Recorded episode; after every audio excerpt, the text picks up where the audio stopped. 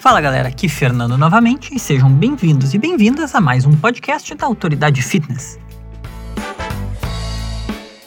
Hoje a gente vai falar de sal. O sal é provavelmente um dos ingredientes mais importantes do mundo. Ele está presente em todas as cozinhas do mundo, tanto cozinhas como escolas de culinária, quanto cozinhas, quando eu falo peças onde a gente faz a comida. Todo mundo bota algum tipo de sal na comida, ou pelo menos tem a possibilidade de botar algum tipo de sal na comida.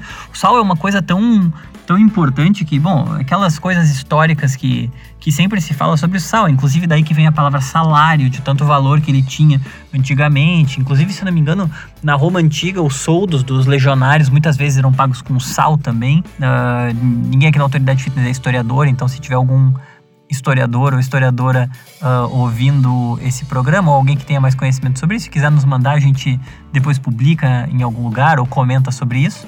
Porque assim, a importância histórica do sal, ela, ela nos acompanha, acompanha a humanidade há muito, muito tempo. Ele é um ingrediente que está presente conosco há, há literalmente há milênios. Mas também, tá, nos acompanha há milênios e hoje em dia se diz que não se pode comer sal, e que sal é a pior coisa do mundo e que vai nos matar silenciosamente. E quando a gente bota sal demais, a, vai lá uma pessoa querida nossa e nos olha feio e manda a gente não botar tanto sal. E aí a pergunta, a primeira pergunta é se ele vai impactar tão fortemente assim nossa, na nossa saúde ou não, como que isso vai acontecer e, e o que que acontece, né? Quer dizer, por que, que a gente precisa tanto assim de sal? Sobre isso que a gente vai falar no episódio de hoje. E a primeira coisa que a gente tem para falar sobre isso é que na verdade o corpo não precisa de verdade daquele salzinho extra que a gente coloca na batata. Quer dizer, e a primeira coisa que a gente tem para falar sobre essa questão de a gente precisar ou não do sal é que, na verdade, o nosso corpo não precisa desse salzinho extra que a gente coloca na batata. O sal, falando do efeito do sal na nossa saúde, tá? O sal é sempre sal, seja o sal marinho, seja o sal rosa do Himalaia, seja sal refinado, seja sal grosso, o sal vai ser basicamente composto por dois elementos: cloro e sódio. Talvez você já tenha ouvido falar que o sal de cozinha que a gente usa é, na, na verdade, uma, um cristal de cloreto de sódio. O sódio ele é um mineral que tem funções importantíssimas na regulação do nosso organismo. A principal função do sódio é a manutenção do nosso do equilíbrio um, do equilíbrio osmótico, do equilíbrio do nosso metabolismo, que é uma coisa que se chama homeostase. Então, assim, ele vai manter o equilíbrio dos líquidos do organismo por meio de três mecanismos diferentes, na realidade: o controle da pressão osmótica, o equilíbrio ácido básico, que é o equilíbrio do pH do sangue, e também vai exercer um papel muito importante na excitabilidade muscular, quer dizer, na capacidade dos músculos realmente de serem excitados. Então, assim, o sódio por si só, ele não é um vilão da forma como se coloca. Tipo assim, a ingestão ideal de sódio pra gente não é zero sódio, porque o sódio é muito importante pro nosso corpo. E aí a grande questão, e por isso que se ficou tão na moda falar de sódio ultimamente, é que o excesso de sódio pode causar uma série de problemas também muito sérios para a saúde. O mais conhecido deles é justamente a hipertensão. E aí, assim, a regulação da pressão osmótica, que é o que faz o sódio ser tão vital para o nosso organismo, também é o que faz o excesso de sódio ser tão perigoso. E como é que funciona esse negócio da pressão osmótica? É interessante a gente explicar isso, aproveitar que a gente tem um podcast para explicar isso um pouco mais em detalhes, porque, porque isso torna uma série de coisas que parecem totalmente arbitrárias muito mais claras, porque na verdade é fácil de entender. O que o sódio faz basicamente é atrair moléculas de água para perto de si. Então, assim, para onde tem sódio, a água vai fluir para ficar na volta desse sódio. Então, onde tem mais sódio, o ambiente mais concentrado em sódio, é o lugar para onde o nosso corpo vai mandar água ou para onde a nossa água vai fluir. Então, se for no interior das células que tem muito sódio, tem bastante água que vai fluir para dentro das células. Se tem bastante sódio na nossa corrente sanguínea, bastante água vai fluir para nossa corrente sanguínea. E esse processo é muito importante justamente para o funcionamento do corpo. Essa isso é a pressão osmótica que a gente está falando, é essa concentração de sódio que é o que direciona o fluxo de água de um lado para o outro dentro do nosso organismo. Agora, se a concentração de sódio, por exemplo, na corrente sanguínea é muito alta, então, assim, se a gente consome sal demais, quer dizer que a gente botou muito sódio para dentro do nosso corpo, e aí tem muito sódio na nossa corrente sanguínea, o nosso sistema passa a ter um problema, porque a gente vai precisar tirar muita água do interior das nossas células e fazer a água fluir, transportar a água para a corrente sanguínea. Na prática, o que, que acontece nesse caso? Quando tu tem mais água na corrente sanguínea, o, a corrente sanguínea ela não deixa de ser assim um fluido passando por um caninho. As nossas veias, as nossas artérias são caninhos que tem água dentro. O que, que acontece quando muito mais água começa a passar pela, por, por um caninho que é do mesmo tamanho? A pressão que a água faz nesse caninho aumenta. Então, quando a gente come muito sódio e muita água flui para a corrente sanguínea, a nossa pressão arterial acaba aumentando. E a gente também acaba retendo muito mais líquido dentro do nosso corpo. A gente vai expelir menos líquidos através da urina, através do suor, etc, etc, porque a gente necessita daquele líquido para manter o, o, a concentração de sódio constante ali, porque tem mais sódio do que deveria ter.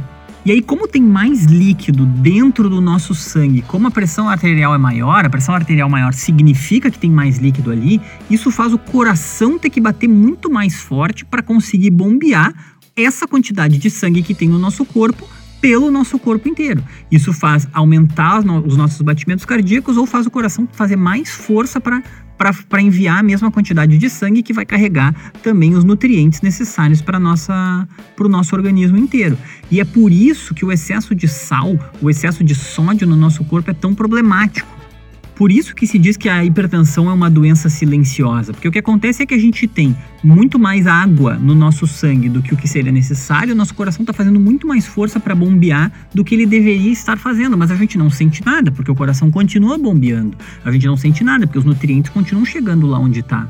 O que acontece é que, assim, em um dado momento, a gente exige mais do coração do que o coração tem para dar. E aí, uh, e aí, usando um termo não muito técnico, acaba dando ruim e a pessoa acaba indo pro beleléu, né? Seja, tipo assim, não precisa necessariamente morrer, mas assim, de repente, é como se transbordasse um copo. Para ficar no exemplo do dia a dia e não no exemplo da hipertensão, quando alguém eventualmente vem a, ter um problema muito sério por causa disso, o que acontece, por exemplo, quando a gente, quando a gente come uma coisa muito salgada é que a gente sente muita sede. Uh, isso não é por acaso, isso é o nosso corpo pedindo muito mais água para equilibrar a quantidade de sódio que a gente botou para dentro a mais. Talvez um exemplo bom disso, não sei quem de vocês aí tem o hábito de comer seja comida japonesa, seja, seja sushi, seja qualquer coisa que tem shoyu. Shoyu é uma coisa que tem muito, muito, muito sódio. E, por exemplo, eu quando como alguma coisa com shoyu, seja uma massinha com, com shoyu, aquelas massinhas tailandesas, chinesas, que volta e meia eu e a minha namorada nós fazemos em casa, assim, de, de como, como uma receita mesmo, são massinhas cheias de legumes com um pouquinho de shoyu. Seja quando a gente vai comer comida japonesa, eu tenho notado que, que assim, no meu organismo, nesses últimos, talvez último ano, ano e pouco, o shoyu não tem caído mais muito bem, assim. Eu me sinto muito mal, com muito mais sede do que o normal uh, quando, eu, quando eu como shoyu. Certamente tem a ver com algum tipo de reação que, que o meu organismo está tendo ao consumo excessivo de sódio num, num momento instantâneo, assim. Então tá, acabando um pouco a minha história pessoal aqui, com o passar do tempo, o aumento da pressão arterial ele vai justamente prejudicar o funcionamento cardiovascular, o funcionamento do coração, como eu falei anteriormente. E isso vai aumentar muito a chance de acontecer algum tipo de acidente vascular cerebral ou algum infarto. Além disso, consumir muito sódio sobrecarrega os rins. Como eu falei antes, a gente deixa de Uh, assim, a nossa, a nossa, a nossa relação da, com, com os líquidos no nosso corpo fica muito prejudicada com, com a quantidade de sódio que a gente ingere, porque eles vão trabalhar, os rins que vão trabalhar muito mais para eliminar essa quantidade extra de sódio. Então isso pode levar também, por exemplo, a uma insuficiência renal. E é por isso, vamos dizer assim, esses são alguns exemplos, a gente tentou trazer aqui rapidamente sobre por que, que comer sal em excesso faz muito mal para a saúde, mesmo que não pareça, mesmo que quando a gente bota muito sal na salada, quando a gente entope de arroz ou a carne de sal, uh, ah, para quem gosta do sabor salgado, isso é uma coisa que fica deliciosa que, que é o meu caso, por exemplo. Eu não gosto muito de doce, mas eu gosto muito de coisa salgada. Uh, mas assim, é uma coisa que faz mal para a saúde objetivamente, assim. É um, é, um, é um edifício que a gente vai construindo pouco a pouco e que tem que tomar cuidado para realmente não fazer, assim. Não é não é bobagem aqui, entre aspas, uh, quando as pessoas dizem que a gente tem que maneirar no consumo de sal, e não é bobagem quando toda essa conscientização a respeito do sódio consumo moderado de sal ele acabou sendo importante o controle de uma outra doença que é o bócio. Isso é uma coisa que, que assim, a gente cita aqui mais como anedota, porque ninguém tem que comer mais sal por causa disso, tá? Não, não, não, não nos entendam mal. Mas a partir da década de 50, é obrigatório que se insira iodo, ou no caso um processo que se chama de iodação, em todo o sal que é destinado para o consumo humano, porque isso diminui os casos de distúrbio por deficiência de iodo, que também é chamado de bócio. Então também fica aqui uma, uma pequena curiosidade, que é o fato de que assim, o fato da gente comer uma pitadinha de sal por dia uh, vai ajudar a gente a, a, não ter bócio e tal, não sei o que, mas assim, é realmente muito pouco, ninguém, de novo, a quantidade, a gente já come muito mais sal do que a gente deveria comer. Uh, e isso é o, a nossa próxima, o próximo assunto que a gente vai abordar nesse podcast. Falando sobre a quantidade de sal que a gente come, uh, a, a, moral dessa parte do podcast é comentar sobre como a gente come mais sal do que a gente imagina que a gente está comendo e mais sal do que a gente deveria. Então, assim, segundo a Organização Mundial da Saúde, a OMS, né, a quantidade máxima que uma pessoa saudável deveria consumir por dia é de 5 gramas de sal, ou 2 mil miligramas, ou 2 gramas no caso, de sódio. E isso significa aproximadamente uma colher de chá de sal por dia. Acontece que o sódio ele é vastamente encontrado nos nossos alimentos. Então, por isso, uma dieta balanceada, quer dizer, aquela dieta rica e balanceada que a gente sempre prega com comida de verdade, comida de verdade, não com alimentos ultraprocessados, que a gente diz que é o que as pessoas, enfim, deveriam focar em tentar levar a alimentação nessa direção, ela já proporciona a quantidade de sódio total que o organismo precisa para se manter funcionando de forma adequada, para que todas as questões de equilíbrio osmótico e de e todas as outras coisas que a gente citou antes sejam, um, sejam já contempladas. Agora, além dessa aplicação óbvia do sal, que é o sal que a gente coloca na cozinha com os nossos dedos na hora de cozinhar, a gente consome várias formas escondidas, aí escondidas entre aspas, de sal, sem necessariamente saber que a gente está consumindo. Porque a grande maioria dos produtos industrializados tem sal na composição. E como elas têm sal na composição, elas também têm daí quantidades significativas de sódio. Esse sal ele vai na composição dos alimentos tanto para justamente salgar os alimentos, as mesmas razões pelas quais a gente coloca sal, mas também para aumentar a vida útil de prateleira desses alimentos. Então, na prática, a quantidade diária que a gente acaba consumindo de sal vai muito além da quantidade necessária que a OMS uh, sugere. Segundo um pesquisador chamado Daniel Lieberman, ele é, ele é biólogo evolucionista tra e trabalha, enfim, atua na Universidade de Harvard. Para ele, é natural que a gente coma alimentos ou que a gente queira comer alimentos cheios de sal, cheios de açúcar e cheios de gordura. Isso acontece porque milhões de anos atrás, assim, milhões de anos atrás não, me desculpem, através de milhões de anos de seleção natural, desde os nossos ancestrais, quando nós ainda não éramos uh, Homo sapiens sapiens, a gente foi formando corpos que são destinados para atividade física, destinados para dietas que são ricas em fibras e que são pobres em carboidratos simples. Notem bem, não são necessariamente pobres em carboidratos. Tem muitas tribos de caçadores-coletores que, por exemplo, comiam muitas, muitas, muitas frutas. Uh, mas assim, pobres em carboidratos simples e ricas em fibras uh, eram mais ou menos todas as dietas dos, da maior parte dos, dos povos à medida que a gente foi evoluindo e passando de caçadores-coletores, passando pela revolução agrícola, etc, etc. Quer dizer, ao longo da nossa evolução como espécie. E aí, com o passar dos séculos, a coleta e a caça elas vão sendo substituídas, primeiro, como eu falei, na Revolução Agrícola, e aí mais modernamente, dando um salto gigante na história, a coleta e a caça são substituídas por idas para o supermercado. E a escassez de alimentos é substituída pela abundância de alimentos. E uma alimentação natural, ela acaba sendo substituída por alimentos que são carregados em sal, em açúcar e em gordura. Só que o nosso corpo, isso é o que diz o Daniel Lieberman, né, o pesquisador lá de Harvard, mas o nosso corpo ele ainda reage da mesma maneira que os nossos estímulos evolucionários nos ensinaram a, a, reagir, quer dizer, ensinaram o nosso organismo a reagir. Então, uma pressuposição básica do nosso corpo é que todo alimento ou todo nutriente é escasso, porque quando a gente está num ambiente de caça e coleta, realmente todo nutriente é escasso. A gente tem praticamente matar ou morrer ou encontrar uma árvore carregada para poder comer. Então ele envia até hoje sinais que fazem sentido para um contexto de humanos caçadores-coletores, que são uh, sinais que, ou no caso são humanos, que nunca sabiam quando que ia ser a próxima refeição. O que, que o nosso cérebro diz para nós então? Quanto mais sal, melhor. Quanto mais açúcar, melhor. Quanto mais gordura, melhor. Quanto mais energia a gente puder estocar, melhor, porque a gente não conhece o amanhã. Então, no que tange assim ao consumo de sal, a gente realmente não pode confiar muito no nosso paladar, não pode confiar muito no nosso instinto, se é que dá para dizer assim. E aí outra, assim, outra dica clara que dá para deixar para essa parte do podcast é que consumir muitos produtos ultraprocessados ou botar sal demais na comida, uma pitadinha de sal também ninguém é de ferro, né? Tipo assim, também a gente não quer aqui ficar uh, sendo pagando de santo do pau oco, assim, né?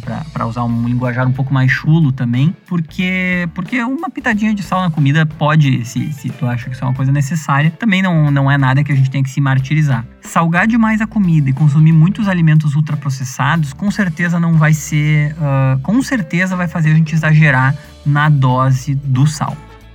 E aí, já que a gente tá aqui falando tão mal do sódio, e assim, só para deixar claro, para deixar uma mensagem de equilíbrio, assim, uh, retomar aquilo que eu falei no início. A gente não tá aqui falando mal do sódio, porque o sódio é essencial para o funcionamento do nosso corpo. A deficiência de sódio é um problema que, assim, ele é significativo também. Então é importante não, assim, é importante a gente dizer isso pra gente, para deixar claro, para depois a gente também não ser acusado por aí de estar tá fazendo terrorismo nutricional, porque assim não é a nossa ideia. A nossa ideia é realmente conscientizar de que assim, o exagero no consumo de sódio, ele é sim prejudicial e não é exagero quando as pessoas falam que o consumo de sódio pode, uh, pode trazer problemas para a saúde. O consumo de sal pode trazer problemas para a saúde.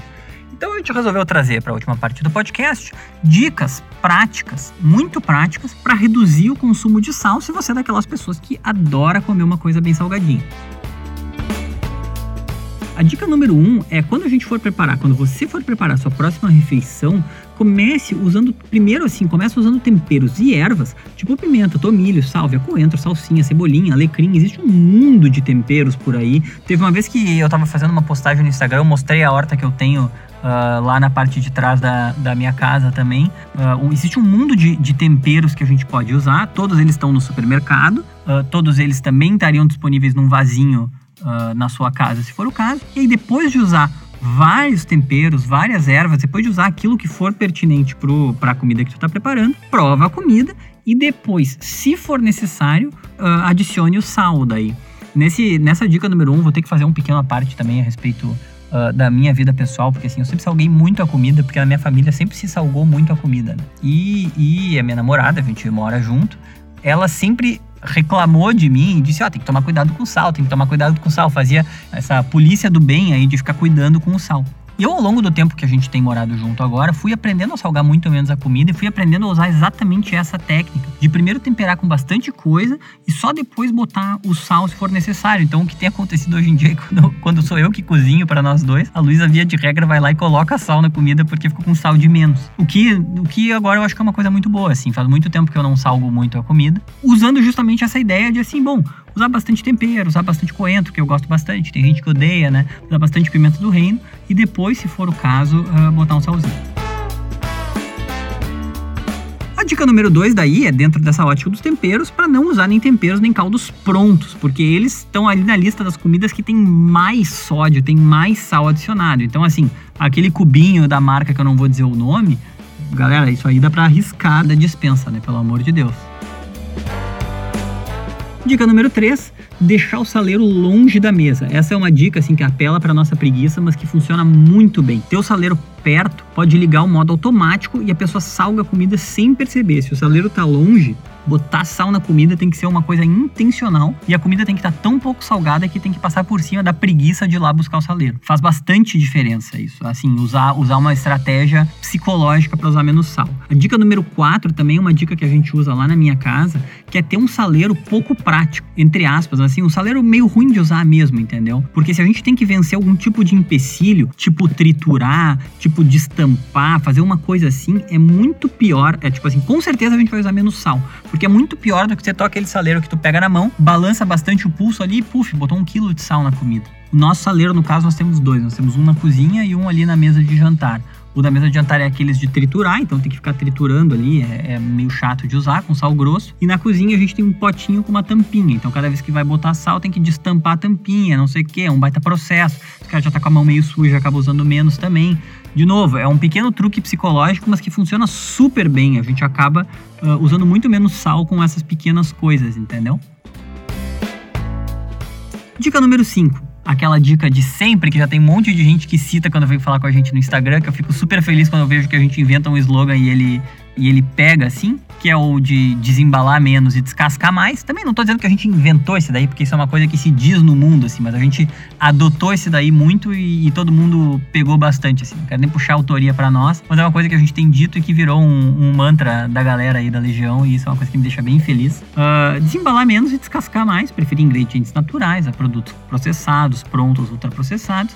Um exemplo que talvez seja muito bom seja o do molho de tomate. Quer dizer, ao invés de usar molho de tomate pronto, dá para usar ou tomates ou dá para fazer o molho de tomate caseiro, que é basicamente usar ali tomate, cebola e tal. Então, assim, muita gente, as pessoas acabam usando molho de tomate pronto, acabam usando aquele tempero pronto que, que, que assim, parece ser muito mais prático, apesar de que o molho de tomate é um belo exemplo de um tipo de coisa que não leva tempo nenhum para se fazer em casa, assim, é muito, muito prático de fazer e fica muito mais gostoso que o molho de tomate uh, industrializado, né? Além de ser um milhão de vezes mais saudável. Então, muitas vezes é uma mistura um pouco de, de nunca ter pensado a respeito, de nunca ter, de, de nunca ter ouvido falar disso. E às vezes quando a gente diz, poxa, molho de tomate é tão fácil de fazer, o pessoal vai olhar, ver que é fácil mesmo e acaba fazendo também, usando mais ingredientes naturais, melhorando absurdamente a qualidade da alimentação, tomando essas pequenas medidas.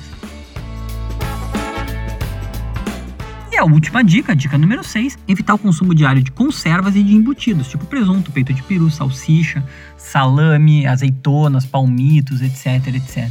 Isso também é uma outra coisa. Agora, durante o carnaval, a gente foi, foi acampar. E a gente levou, assim, azeitona, palmito, coisas assim, acampar lá no Uruguai, numa fortaleza que tem, assim, perto da fronteira com o Brasil, mas já no Uruguai, né?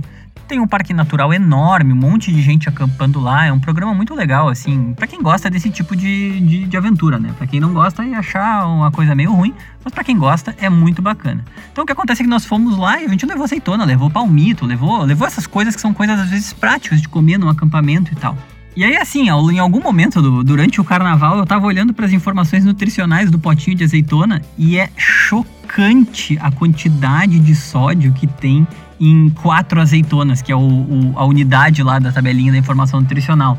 E no palmito eu achei também meio cretino porque eles colocam 50 gramas, que eu não sei se é um palmito, dois palmitos ou três palmitos, não sei quantos palmitos, a quantos palmitos aquela porção lá corresponde. Mas assim, a quantidade de sal que tem nessas conservas e nos embutidos, ela é muito, muito, muito grande. Então também, assim, maneirar, evitar esse tipo de, de, de alimento, assim, especialmente para quem come todo dia, para quem come presunto todo dia, uh, realmente evitar os embutidos também. E essas eram as seis dicas que a gente tinha para reduzir o consumo de sal. Mas também tem uma pequena dica bônus que é fazer um sal aromático. A gente vai passar agora uma receita rapidinha de sal aromático, seguindo a lógica de usar temperos naturais para compensar o uso excessivo de sal. Então o que dá para fazer é experimentar criar um sal aromático em casa. Essa receita também usa uma mistura do sabor com um truque psicológico para a gente usar, uh, ah, para a gente acabar usando cinco vezes menos sal do que a gente utilizaria se a gente usasse o sal na forma pura. Que é basicamente o seguinte: misturar quantidades iguais de sal grosso, manjericão, orégano, salsa e alecrim. Se vocês tiverem alguma outra erva e quiserem trocar uma pela outra, não tem problema, pode trocar. Mas o importante é que sejam quantidades iguais, quantidades iguais em peso. Aí joga tudo no liquidificador, sal grosso, manjericão, orégano, salsa e alecrim. E, ou no processador, né? E tritura bem. Vai ficar com, com, aquele, com aquele pozinho bem, bem fininho, com todas as ervas misturadas. E aí é só guardar em pequenas quantidades e tá pronto para usar. O que que acontece? Na hora da percepção de quando tu vai usar o sal, tu tá ali salgando a comida. Só que na real, se tu botava, vamos dizer assim, se tu com o teu saleiro lá, que vocês não seguiram a nossa dica, o saleiro ele não é um saleiro pouco prático, ele é um saleiro daqueles bem de balançar e cair sal. Vamos dizer que tu dava quatro balançadinhas do saleiro para jogar quatro porções de sal na salada. Com esse sal que a gente está propondo, tu vai usar cinco vezes menos sal, porque vai sair a mesma quantidade de pó do saleiro, só que nessa quantidade de pó tem 20% de sal e 80% de ervas. Então, assim, além de ficar super saboroso, isso é uma ideia boa para melhorar o sabor da comida, também é uma ideia boa para, assim, se aproveitar dessa nossa, dessa nossa, vamos dizer assim, das nossas questões comportamentais e psicológicas que acabam, às vezes, uh, a gente faz coisas no piloto automático que, que não deveria estar tá fazendo, né? Ou que nem percebe que está fazendo para falar dessa maneira. Então é isso aí, galera. Esse é o episódio uh, focado no consumo de sal, no consumo de sódio. Espero que a gente tenha podido elucidar um pouco a questão sobre se ele é vilão, se ele é injustiçado, se essa grita a respeito do sódio uh, se justifica ou não. De novo, como sempre, se vocês tiverem comentários, o pessoal que sabe a origem, a importância do sal nas civilizações antigas e quiser dividir com a gente, eu comento no, no próximo programa também. Uh, manda mensagem pra gente, pode ser no Instagram, pode ser no Facebook, pode ser respondendo um comentário de alguma postagem, pode ser um e-mail para contato autoridadefitness.com. A gente responde tudo que a gente recebe. Gosto bastante de dizer isso, porque daí o pessoal se sente motivado a, a realmente entrar em contato, porque pra gente é sempre muito importante o feedback de vocês. Agradeço a atenção de todos e todas até o fim desse episódio. Como sempre, fica aí um beijo no coração de todo mundo, forte abraço e até a próxima.